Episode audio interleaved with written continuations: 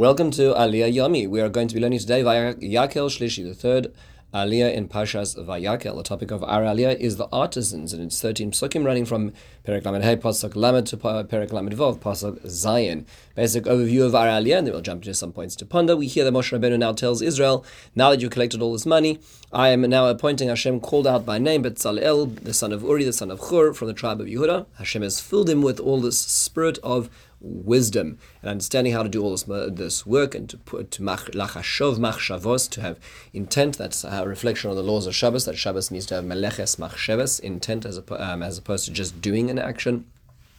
And he knows how to, the artisanship of um, carving stones, and to, to and to teach as well. He has alongside him Ahaliov, the son of Achisamach from the tribe of Dan. He also is filled with all these abilities in weaving in addition as well. So they we, we now hear how they, they they put out teams v'chol ish chacham all the individuals who are like this, and they are now given the um, management of these teams to be able to take all the um, the donations that they're receiving, that Israel are bringing um, to, to them in, in these mornings. And uh, we hear that they start, the process begins, and the, the donations are accumulating in such a way that Vayatzav Moshe Vayarviru Kol Lemor, Ish V'isha Al Yasu Od Melacha. The, the, the program is finishing because it was enough. There was even excess, and Moshe Rabbeinu was uh, had to tell everybody to stop. Um, at this point in time, first uh, fund, building fundraiser in history that had to stop because it had reached its funds. Now, um, a few basic points to ponder is number one is what do the names Betzalel and Ahaliyav mean? Is there a relevance to them and their positions? The answer is yes. The Kli says Betzalel comes from the notion of Betzel Kel, in the in the shadow of God. So he understands certain divine metaphysical secrets. Ahaliyav comes from the word Ahal um, um, Av, the tent made for our Father, our Father in heaven. So both of them, their names reflected their mission in life, which is what they were doing in their architecture, not just physical but metaphysical architecture that they were putting into the intent of the very creation of the Mishkan, reflecting the notion that on Shabbos we stop from creative intentional activity. If we do an activity by mistake, we have not transgressed Shabbos, although there is still a korban chatas.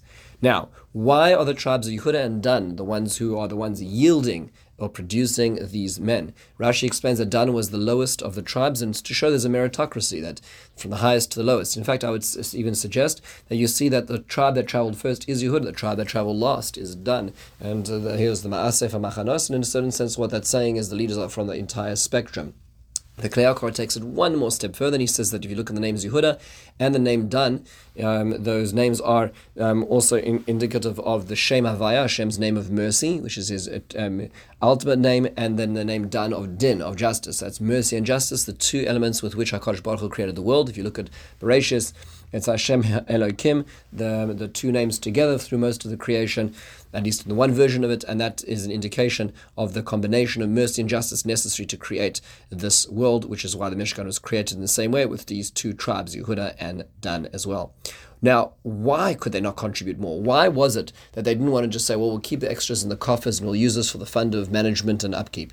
Why, why would they stop telling them to do this? So it's interesting. If we go back to the sin of the golden calf, which many Mepharshim understand that the Mishkan is here to atone for, as we looked at in the last week's parsha, the Kuzari has a very profound observation, and it is that Rav Yehuda Halevi he explains that really it the the intention behind the, the the Egel was very much well intended. They wanted to have a place, a divining agent that would that would capture the experience of Sinai, knowing that the experience of Sinai was just so overpowering and incredible.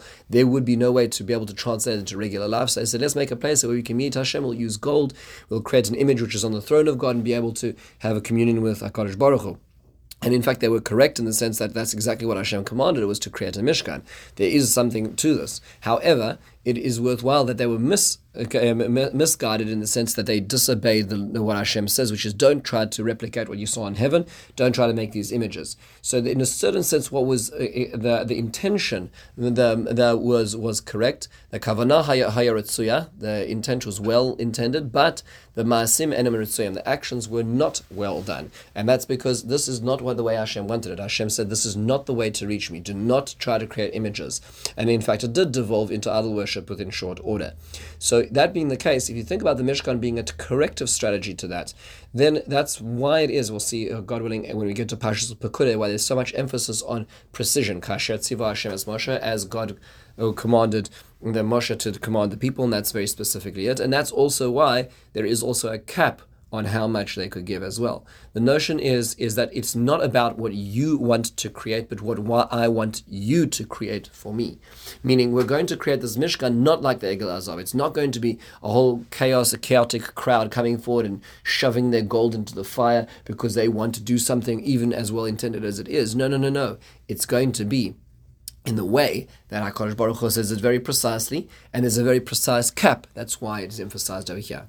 Now, the Ohr HaChaim HaKadosh does point out that there is a contradiction in the last uh, words or the last line of our Aliyah, which is that it was Dayam, the Malacha was enough, and it was Hoser, and it was and, and, it was more. And so, how do you how do you consolidate those two terms? The Ohr HaChaim HaKadosh says that people really did give more there was such a uh, people really wanted to give so much, and the the nace was that it, all of their work, all you could imagine, thousands, tens of thousands of people wishing and wanting to be part of the Melechas Mishkan, bringing whatever they could find in their tents, whether they were rich or whether they were poor or in the middle and and you can imagine like when they close the tables, that will be the time when then some of the people, you know, that the, the fellow who's just bringing the only you know the bronze ring he has in his household, and he wanted that to be part of the Melechas Mishkan. Even the extras were able to be part of the Dayam, was part of what it was of the creation of the Mishkan. Even though there was a little bit extra, it was all consolidated and used in the Mishkan as well, which is a very powerful ex- expression of the Nedivos Lev, of the generosity of heart of the nation of Israel. With this, we conclude the third Aliyah. In the meantime, have a wonderful, meaningful day.